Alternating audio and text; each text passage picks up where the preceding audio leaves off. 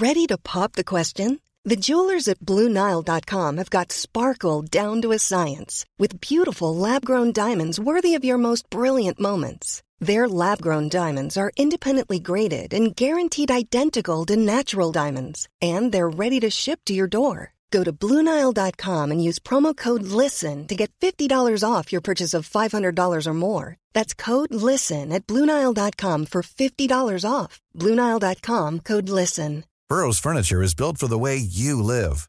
From ensuring easy assembly and disassembly to honoring highly requested new colors for their award winning seating, they always have their customers in mind. Their modular seating is made out of durable materials to last and grow with you. And with Burrow, you always get fast, free shipping. Get up to 60% off during Burrow's Memorial Day sale at burrow.com slash ACAST. That's burrow.com slash ACAST. burrow.com slash ACAST.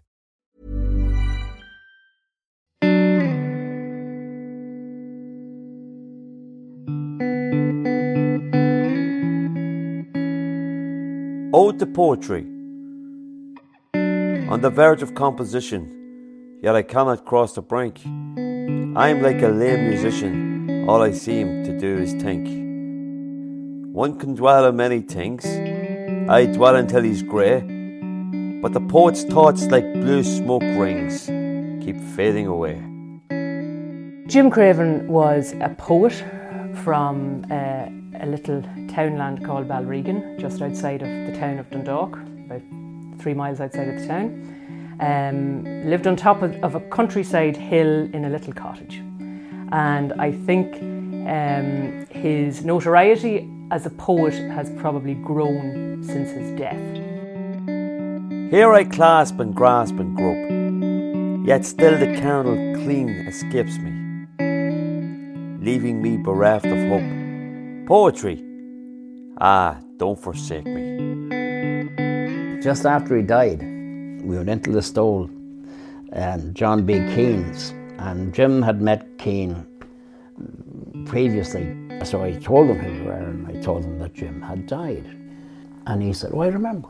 I remember him well. I remember his poetry. And he said he was very good. And I got a lovely letter back where he described him as a genius.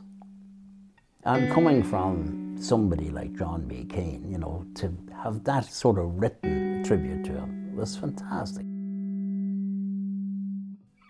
Poetry, pure crystal gem, red as cinders in the fire, black as soot up the chimney, sweet as singing in the choir. So, since his death in 1980, um, a lot of people have spent a lot of time trying to bring his work to the public, if you like. Um, people from the States, people from here, um, family members, um, I suppose, to try and make people aware of the, the genius that we believe he was. Um, and people like John B. Keane, who also said that about him, they thought he was a genius uh, from a poetic point of view and how he lyricised and used the English language peppered with bits of the Irish language as well, um, was, I suppose, characteristic of, of how he wrote his poems and indeed his prose. I will follow you forever. You may lead me where you will. When you're wading through the river, look behind you on the hill. Upon that hill I'll always be, like the eagle or her prey, until on wings of poesy, you and I can fly away.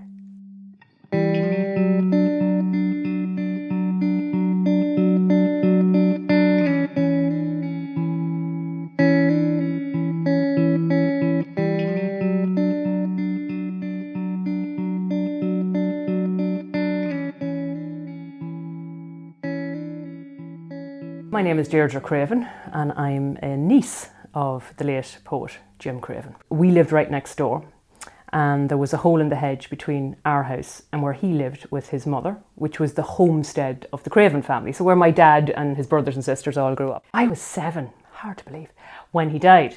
So I was only a child. So my memories of Jim are those of a child. Um, but I have some very vivid memories of him. He had this huge, big head of white hair that I always describe like candy floss. That's the easiest way I can describe it. Soft and fluffy to the touch.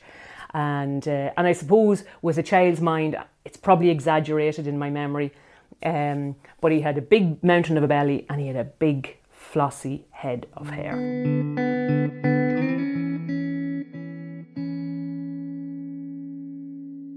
My name is Paddy Craven. Jim was two years older than me, so we were close together as children. Well, we are where Jim was brought up in Balregan and across the road from the house at that time, and still the same, is a large grove of trees, mostly beech, beech tree, you know, and he often referred to that in his, in his poetry. Children of the trees. And we etched our initials in the grey bark with hammer and chisel between the road and the leaf shaft drain. Three artists at summer school. I carved Nave Breed. The planting was ours all day. The lawn our moss foot playground. Cricketed, footballed, sprinted till the sun heard from the man in the moon's curfewing grin. The homestead is directly across the road from an old, what would have been an old English estate. If you can imagine a big Georgian house sitting in a big lawn with very mature woodland around it, deciduous oak, beech, all sorts of ash, all sorts of beautiful um, deciduous trees. And these tower over the cottage. So when you look out the window of the cottage or you walk out the front door of the cottage, um, you know, particularly on a spring or summer's day, you know, you're overcome by these ginormous trees that tower overhead. Um, and, you know, when the weather is fine, they're just a joy to behold. Like, you know, they really are. And I think he was very connected to nature. He spent his childhood playing out in this area, literally across the road from the house. His sisters would have worked in the big house, um, you know, and so so they earned a living from it. But him and my dad and his his other brother, it would have been their playground. The sticks we gathered were ours. Marks. A Groucho. Head behind trees, behind the hedge. I fell on the Calvary umpteen cowers, since the moon races madly down the beaches. Lensed in jollying water, life begins at 40. Uh, a lot of his, uh, a lot of his poetry, the simple stuff, the nature poems particularly, have a, a very soft. Um, his approach is rather than the sort of hard uh, rural rasp to them, they have a very soft, very natural tone.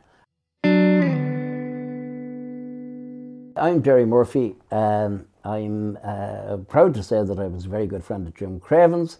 Uh, he uh, got uh, Jim got a great kick out of life.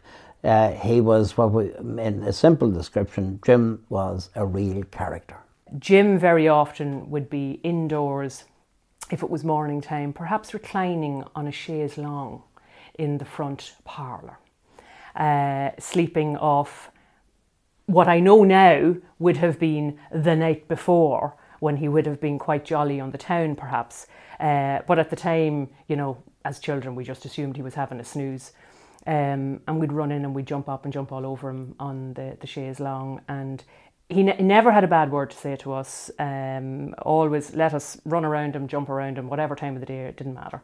My kids always admired and loved to see Jim coming because, uh, be he drunk or sober, he would entertain again. The kids he would always entertain, and there would always be a pocket full of sweets or something like this. You know, there was a, a real, uh, very genuine, friendly uh, nature to him. Jim would walk by um, at a given time, and we'd always ask him, pure nosy. Where are you going? What are you doing? Can we come? Can we go with you? Will you take us to the river? As he had a tendency to do. There's a river just at the bottom of the road from our house. Um, where we'd love to go paddling in the river, throwing stones, simple kid stuff. And very often he would take us, and he'd lie up on the bank, and he'd let us paddle in the river. And when we finished paddling, he'd put us sitting on the bank and he'd take out this big white handkerchief and he'd shake it off and he'd dry our feet with this white handkerchief, put the shoes and socks back on, and walk us back up the road. And they are my memories of Jim, my most vivid memories of him. April showers. A heaven sent shower of young ones as I stroll. Shall I go down and mingle with their innocence? Chat? Watching living water? I hold my middle road with folded arms, play the pretending senior, stealing looks. I wave, surrounded by she's. They gallop across the Andalusian fields. The primrose girls are walking with their mounts. Up the hill behind me, the full of my mind of April showering roses. A lot of his poetry would be spontaneously written. He wouldn't go back very much to go over it and over it and try and change a word or a line. You know, it was that's the way it was and that's the way it stayed. He would arrive having had uh, at least one too many the previous night. Uh, you'll have to hear this. I, I composed this last night. I met a lovely girl and I decided I had to commemorate this in, in verse. And he would recite what he had written the previous night, and it was, but it was quite good, even in its raw state. He wrote poems about my brother. He wrote poems about different nieces and nephews. You know, he could meet somebody on the on the street or in a pub who'd had a child, and within five minutes write a poem about this child from a few things that this person had told them and hand it to them, like on the back of a, you know, a cigarette packet or whatever it might be. He would be writing on anything, maybe maybe an old calendar when he was a rent collector, there were sl- flimsy account sheets, you know, and he wrote poems on the back of them, or anything that was available. It was just uh, poetry on the on the spot, you know. Occasionally, I will I will get a, a poem back from somebody, Maureen or Mary or Eileen or Lizzie, t- telling me that he wrote this to them and they were now returning it, you know. For Caroline and all the lassies. A rhyme, lassies, on laughing days. Jesus, I'll swallow them live without salt. Wait till the haze and bales and cocks, and I'll eat them and drink them at Toll's Hot Rock. Bernadette, Betty, Caroline, Anne, Reverend Princesses frothing the fin. Girls, if you only knew how happy I am with my white haired 40 nappy. Getting at 40 my second wind. Money, job, nothing matters, but gobbling joy from your cream crowned platters. The coolie dance, Saturday night. Devers and Gailey with honour bright. A toasted sandwich at 7 7. Will we ever get any nearer to heaven? Tell the sun to hurry well up and warm the backside of Toll's Cow Rock. The great Seamus Heaney arrived to Dundalk, and that would be when Jim was considering himself at the height of his powers as a poet. And this stranger from Northern Ireland arrived up to Dundalk to give a reading of his poetry. And Jim shouted up from the audience some, some remarks. I gathered that he wasn't just that happy about an intruder onto his premises, you know. he really was larger than life in every sense. Fabulous entertainer, like uh, really uh, a funny guy. In the very early '60s, uh, ballad craze, Irish ballad craze, was going very strong, and uh, we had uh, uh, the Clancy Brothers and Tommy Makem had revived all the, using the old ballads and giving them a bit of an upbeat twist. So we formed the Ballad Club uh, here in Dundalk, and that's how I got to know Jim. And then we got into pub drama. A pub drama is a play in a pub, mostly about maybe local events, local characters, little little songs thrown in uh, about local county councillors and Jim would have been one of the leaders, and he would he would write most of the material. Some of the scripts that he uh, created for those pub dramas brilliant, and some of the parodies that he created were very, very funny. I remember one they did even at the very end, uh, uh, the, the Pope appeared.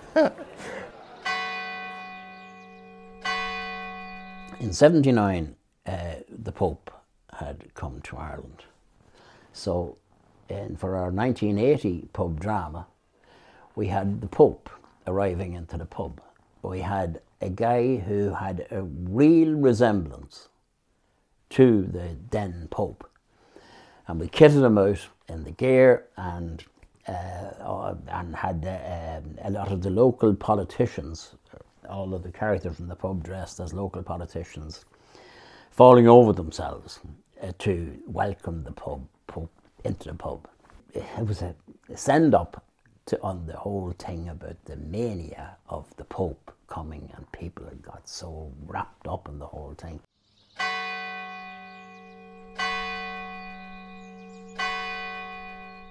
We went on tour to Carrickmacross, which was a town only about 20, less than 20 miles away.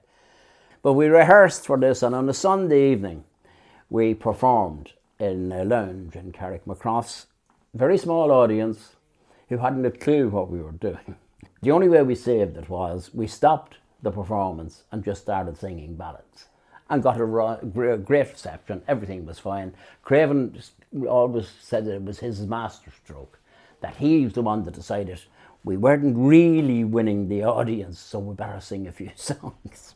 And we expanded then and uh, actually moved north and done some of our stuff in one fabulous occasion, a lovely summer's evening in a place called Magheralin in Northern Ireland.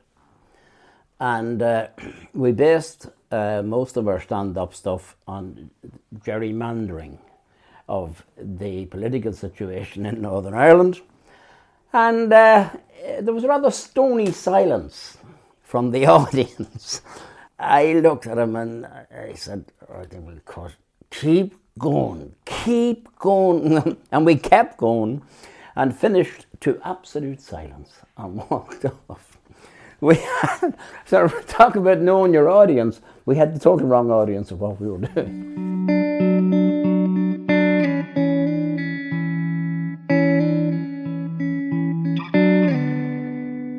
Once the troubles actually started, he uh, very much resented the violence. It was the idea of violence was just total anathema to him. He, he, he absolutely hated it. Living where he did and where I grew up, you're no distance from the border, um, but yet you're totally insulated from it at the same time. So um, but he would have traversed the border for various reasons, and be it be it to go to different theatre events or, or uh, drama festivals and stuff like this. Um, and I think I remember hearing some story about him at one time that he was either in a play or he was in a pub drama or he was in something, and his character was a priest. And I think he had borrowed some priest's clothing, and uh, but for whatever reason, he was up north doing whatever it was they were doing. And he didn't take it off him. And he kept the priest's outfit on him while he was coming back, knowingly that he would have to come through the border check.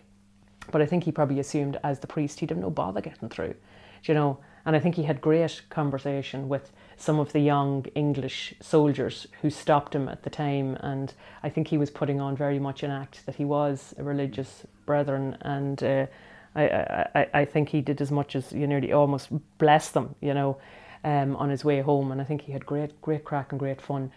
Part of his mission, if you like, was to uh, to preach peace, but uh, to be nonsensical as well, so that people wouldn't focus too much on the awful stuff that was happening down the road. That concentrating, having a couple of drinks, and a bit of fun. We lived through the Northern Ireland troubles, of course, and he he became very, very annoyed with what was happening down there, and and he did write a couple of critical poems, critical pieces, uh, and a bit of sarcasm as well. Free speech. If I could fairly open my mouth, openly speak my mind, if I could vault the low moon or spell pretend, or just like any normal pig, watch the passing wind, I'd be able to say, God's good. Nothing wrong with gun or bomb, so long as you give a warning. We started to have bombings and no warning uh, bombs or false warning bombs. One of his poems talks about, uh, you know, uh, bombs, and it's it's all right once you give a warning, meaning, of course, that it's not. Uh, he he felt very very perturbed by the uh, um, all the, the, the violence thing. Instead, there's a halter on my tongue. I have to shout that God's a cod. I scream from steeples. Curse your bombs, with or without warning. My sister tells me that she was walking up Clanbrassil Street in Dundalk with him one evening, one, one Saturday evening, and a person stepped in front of them. A noted member of the IRA and warned him to be careful what he was saying and what he was writing. He didn't help himself because he tended to voice his opinions in certain pubs where it mightn't be the most popular thing to say what he was saying. And I know on one occasion he was threatened, and uh, he arrived with us the following morning and uh, telling us the story about how he'd been threatened. And uh, I said to him, What are you going to do about it? And he said, uh, I'm going to ignore it because if I don't, they've won.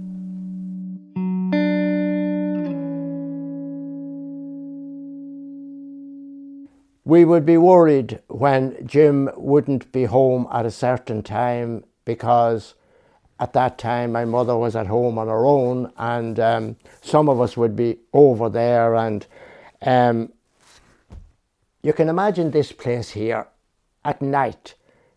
Pitch black trees maybe shaking in, in, in, in, in the wind. And I remember I took the dog on a lead out for a walk down the road. And as I came up the hill, the dog was sniffing at something in the ditch, as dogs will. And of course, my mind played tricks with me. Played tricks because I was thinking of Jim and I kicked what the dog was at with my foot. And I came to the conclusion that it was a body. I know, oh, I got, I got really, I'm told I went white in the face when I arrived back. And, and I ran to my mother's house next door to use the phone. We had no phone at the time. And rang the guards to come out at once, which they did. And they arrived and went running down and looking at this item in, in, in the ditch. And the sergeant, eh, one of them shouted back, Yeah, there's something here. And he said, Don't touch it, don't touch it. And then another yard went running down the hill and he shouted back, There's another one here, you see. And then they began to realise that this was a bit much. When they further examined it, it was a piece of heavy plastic, I think I'd call it, that had blown off a lorry, I think, and had shaped itself into a body shape stuck into the ditch, you know. And I, I felt ever so silly. Uh, but the sergeant said to me, no, no, no, you were, you were very right to call us out. But that's the kind of, that wouldn't have happened if I hadn't been thinking. Normally, being a little extra can be a bit much. But when it comes to healthcare, it pays to be extra and United Healthcare makes it easy with Health Protector Guard fixed indemnity insurance plans. Underwritten by Golden Rule Insurance Company, they supplement your primary plan, helping you manage out of pocket costs without the usual requirements and restrictions like deductibles and enrollment periods. So when it comes to covering your medical bills, you can feel good about being a little extra. Visit uh1.com to find the Health Protector Guard plan for you. I'm Sandra, and I'm just the professional your small business was looking for. But you didn't hire me because you didn't use LinkedIn jobs. LinkedIn has professionals you can't find anywhere else, including those who aren't actively looking for a new job but might be open to the perfect role, like me. In a given month, over 70% of LinkedIn users don't visit other leading job sites. So if you're not looking on LinkedIn, you'll miss out on great candidates like Sandra. Start hiring professionals like a professional. Post your free job on linkedin.com/people today. Burrow is a furniture company known for timeless design and thoughtful construction and free shipping, and that extends to their outdoor collection. Their outdoor furniture is built to withstand the elements, featuring rust-proof stainless steel hardware, weather-ready teak, and quick-dry foam cushions. For Memorial Day, get 15% off your Burrow purchase at burrow.com slash ACAST and up to 25% off outdoor. That's up to 25% off outdoor furniture at burrow.com slash ACAST. About the possibility of something happening to Jim as a result of the troubles. definitely features in the poetry from time to time. There are various poems specific about that. Um, I think some of them are very angry poems, um, whereby I think he really is giving out about the troubles and the, the how we say the, the, the nonsensical nature of them. Seamus Ludlow, he's got a lovely poem uh, to Seamus. Seamus was brutally murdered by uh, a loyalist gang uh, who picked him up uh, on the Newry Road and cruelly murdered him. Seamus, in memory of Seamus Ludlow, found shot dead near his home in the border area when lilacs bloomed in 1876. Drop your hat and the mouth organ was out, vamping for the dancers, ordering all and sundry out on the floor, forcing bars from bathroom songsters. No greater gatherer of the clans than Seamus. Giving him lifts made loads of living laughter. Harmless poor fellow. Hardly know how to do you wrong. Anna Vernon knew all this and more.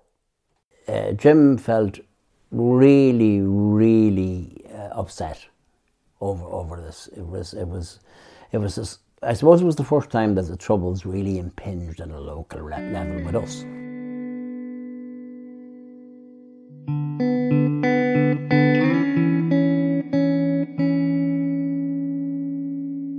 He did write a lot, uh, uh, yeah, yeah, write enough uh, about religion and the consequences of religion. The good side of it, but the, the very, very often the bad side of it. And I think there's one in the book about him visiting uh, a Protestant school, uh, a Church of Ireland school, you know, and uh, where, where, he, where, where, he, where he says that he doesn't see that they're particularly bad, these children now. Maybe it, it was kind of thought that they should be, but they're just children, you know. The children in the Church of Ireland school were actually hornless. Didn't look one bit like Protestants. What were they like at all? Let me see. Did they act like little Christians? You must think we're all blinkered. Horns and children. Leprechauns jigging around the garden. What'll it be next? Oh, I almost forgot. Smile out of Irish eyes, shouting goodbye. Aha! Wait till you see the narrowing as they grow.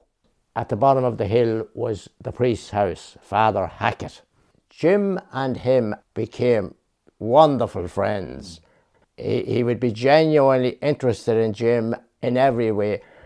I remember visiting him when he, he went away down to live in, in, in County Tyrone, uh, Father Hackett. And in the course of the conversation, he said to me, Whatever bit of spirituality I learned, I learned it from Jim. Father Brian Hackett. Disappointing you not to be there.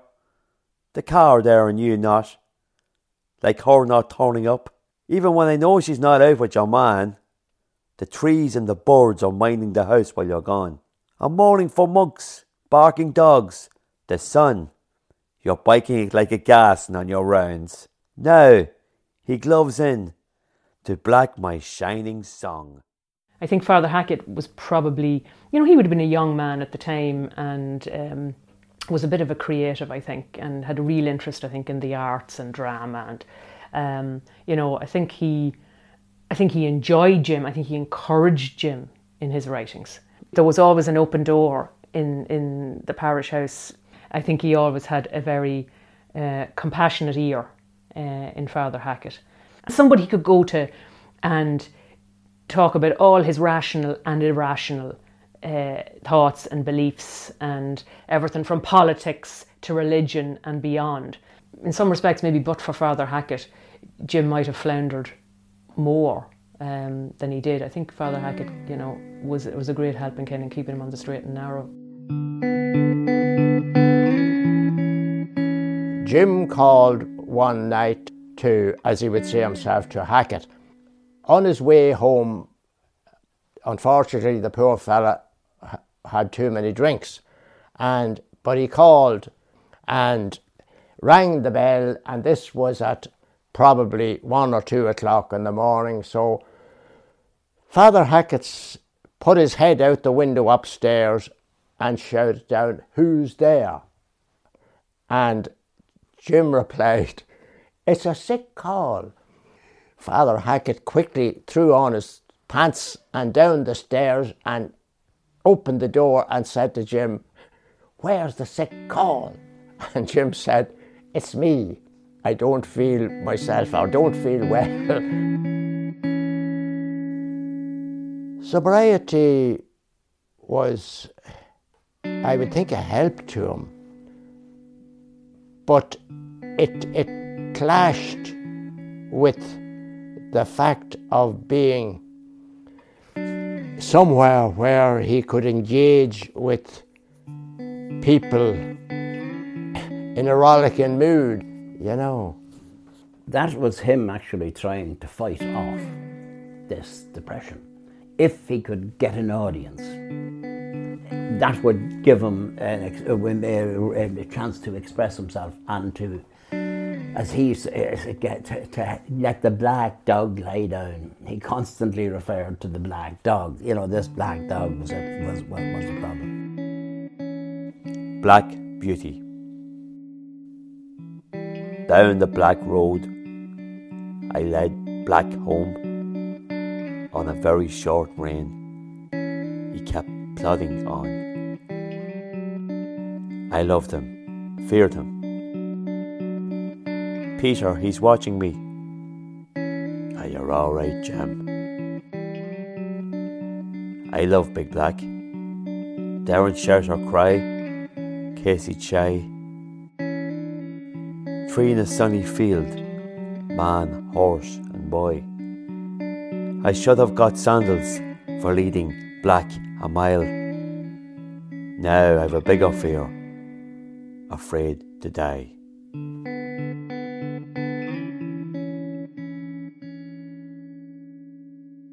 The local doctor wouldn't have the skill or the knowledge to deal with somebody in that condition. I remember him coming into the kitchen on one, on one occasion, maybe thinking he was doing good, and somebody said, Well, he's a manic depressive. That's what, that's what it was called at the time. And he said, I'll tell you what you are. You're a drunkard a drunkard. I, I suspect if, if, if he were still alive today, or if he were living his youth, that period of time up until he was 40, in this, in this time, um, I'd say he would have got a lot more help, um, a better kind of help, I suppose. Um, and I think he would have been better understood. I'd say, I'd say a lot of the time they just assumed it was the alcoholism, that that was it and didn't probably totally understand the, the depression piece.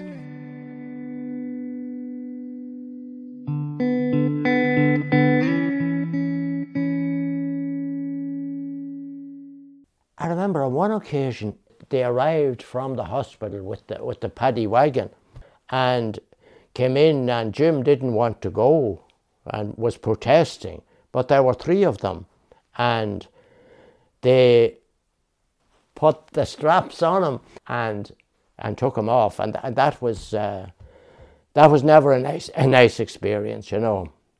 At his worst, it, it was so bad that on one occasion I remember walking into Benny Brady's for a drink after work and spotting him at the end of the bar and seeing that he was in a particular mood and didn't look right at all.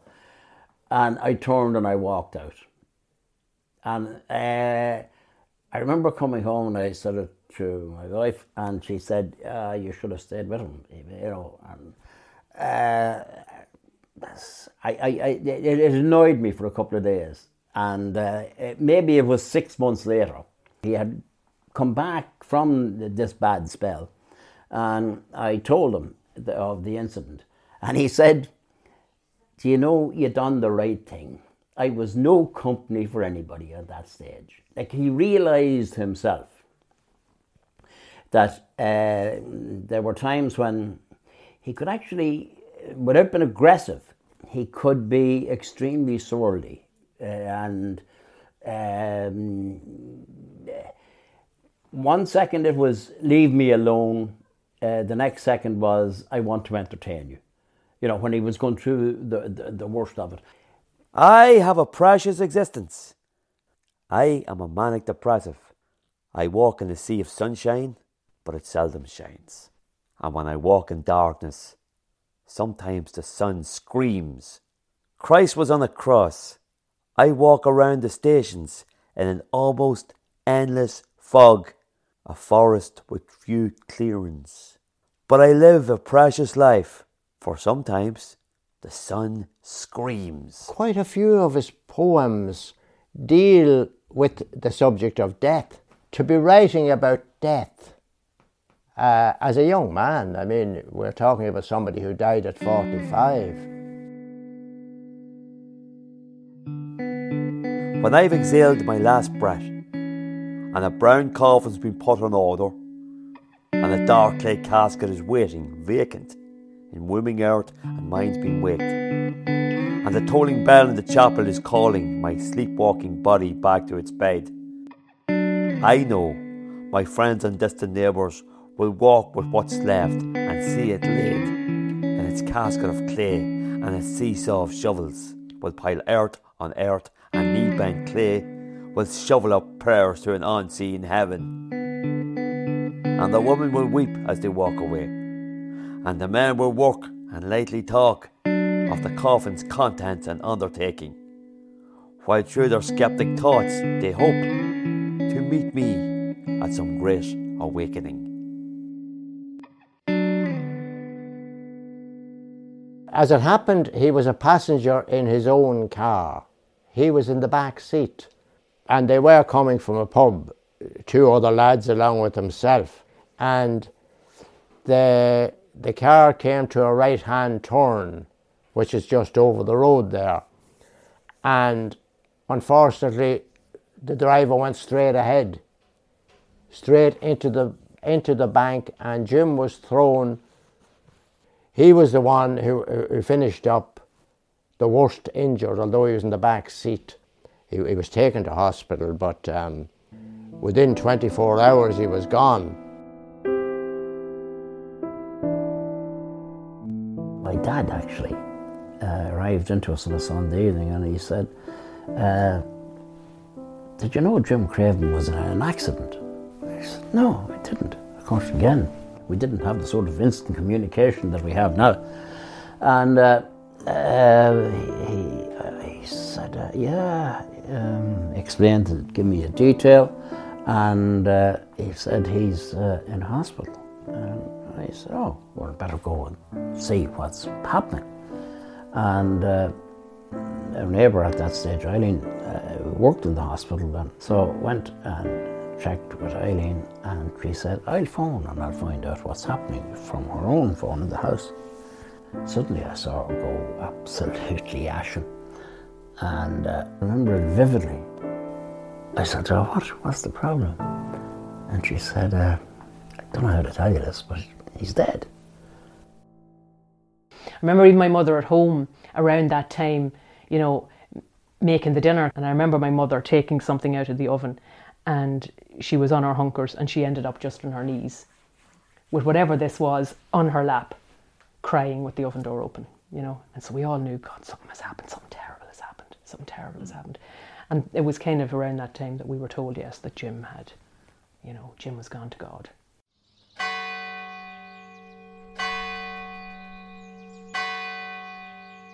In my memory, it was a huge funeral, huge, huge funeral. Just people, people, people everywhere, spilling like ants out of the church and down the hill, you know, outside the church in Bridget to where the grave was. And a guy, very swankily dressed, in a skirt, playing um, bagpipes.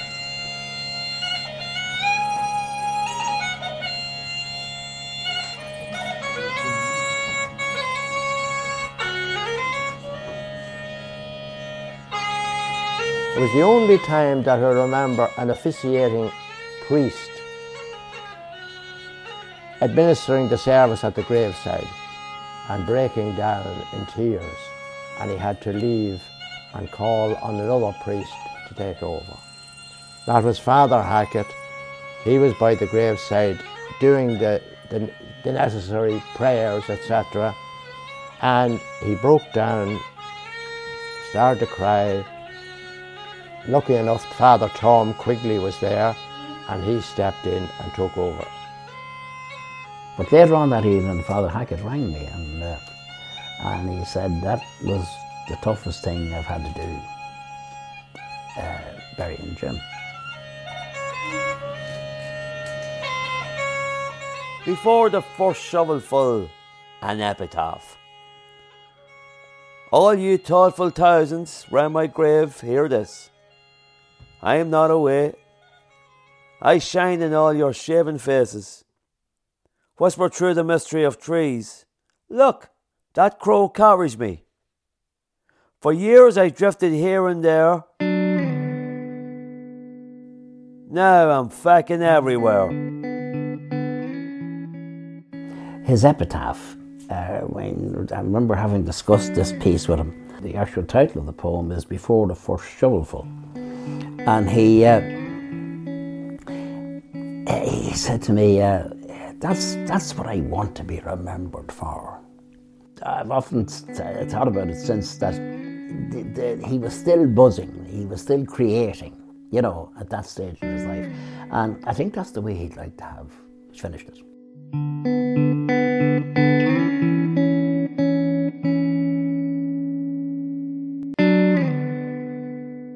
Wasn't the sort of guy you would, I would ever see sitting at 85 in a wheelchair. The idea of fading away without an audience would not have appealed to him. It was always about the audience and the showman.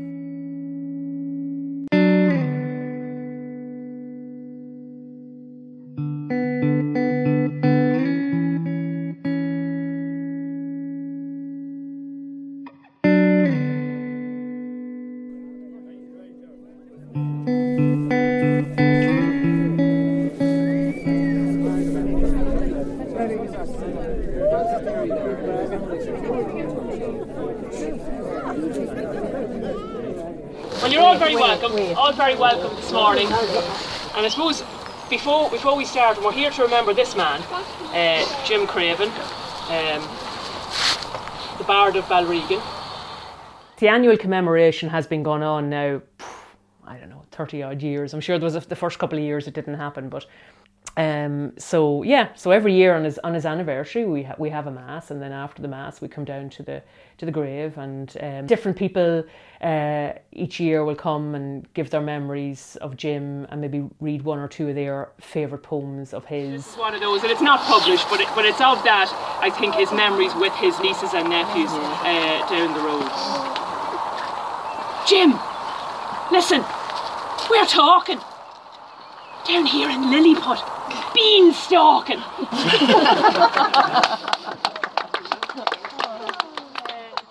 now, Jim's grave, uh, if you if you've been at it, is slightly different to every other grave because um, it doesn't have your formal headstone.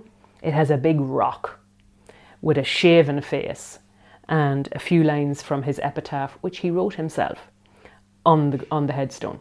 Um, and it's it's set on a lawn of grass. So there's no surround, There's no holy, you know, cross. There's no marble. It's just a solid rock sitting on the grass. So I don't know if Lovely. anybody else is going No. to. I just, I just love the sound of the alliteration, the images, the imagery, everything.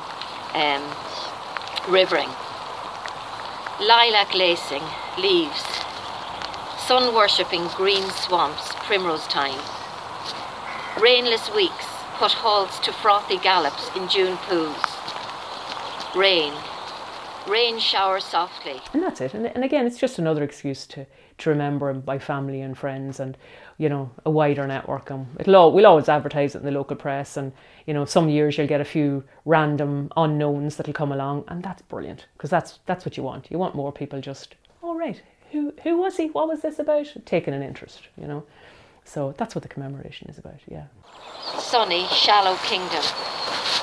Boys and girls in bare one sway, tender souls testing every stone. Uh, I remember shortly after he died, somebody saying to me, if you were to sum him up in three words, what would, what would you use? And three words would never be enough for Jim. If you were to ask me for a thousand words, we might be able to get around to it, but he himself would never use three words where 300 would do.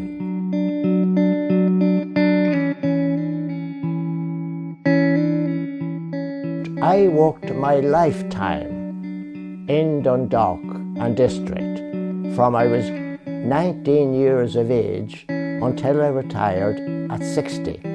And my job was visiting houses all over the town. But even up until 10 years ago, people would say to me, ah, oh yeah, oh yeah, I know you now, you're a brother of Jim Craven's. He was the man that was known. Under the spotlight, the centre of attention. he was somebody we wanted to be around, I suppose is the way I'd put it. Um, and, you know, whenever we saw him on the move, we wanted to be with him because there was always fun to be had. And it may have been just as simple as bringing you to the river or telling you a wondrous story um, about all the squirrels and the trees across the road from our house and bringing all, you, you know, a child's imagination to life and helping with that. And uh, no matter what he said, we were with him on the journey.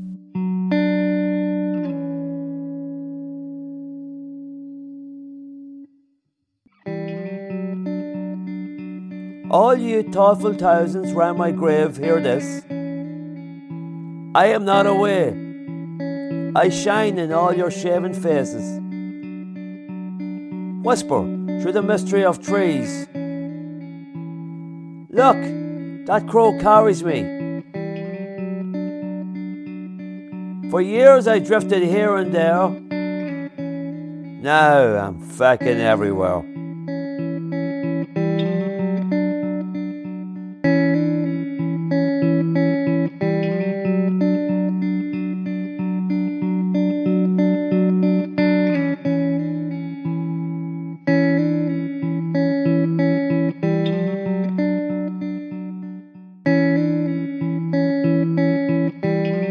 Craven, A Dynamic Genius, was produced by Little Road Productions Limited for LMFM Radio and funded by the Broadcasting Authority of Ireland with the television licence fee.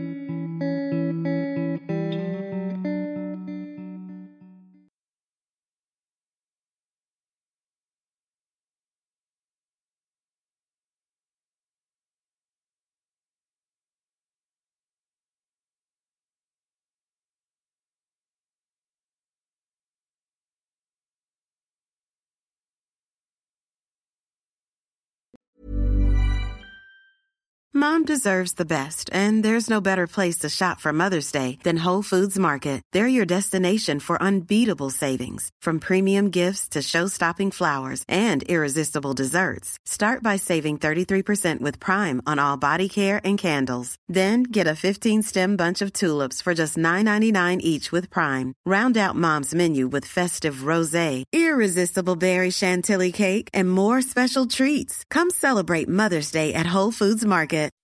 When you make decisions for your company, you look for the no brainers. If you have a lot of mailing to do, stamps.com is the ultimate no brainer. Use the stamps.com mobile app to mail everything you need to keep your business running with up to 89% off USPS and UPS. Make the same no brainer decision as over 1 million other businesses with stamps.com. Use code PROGRAM for a special offer. That's stamps.com code PROGRAM.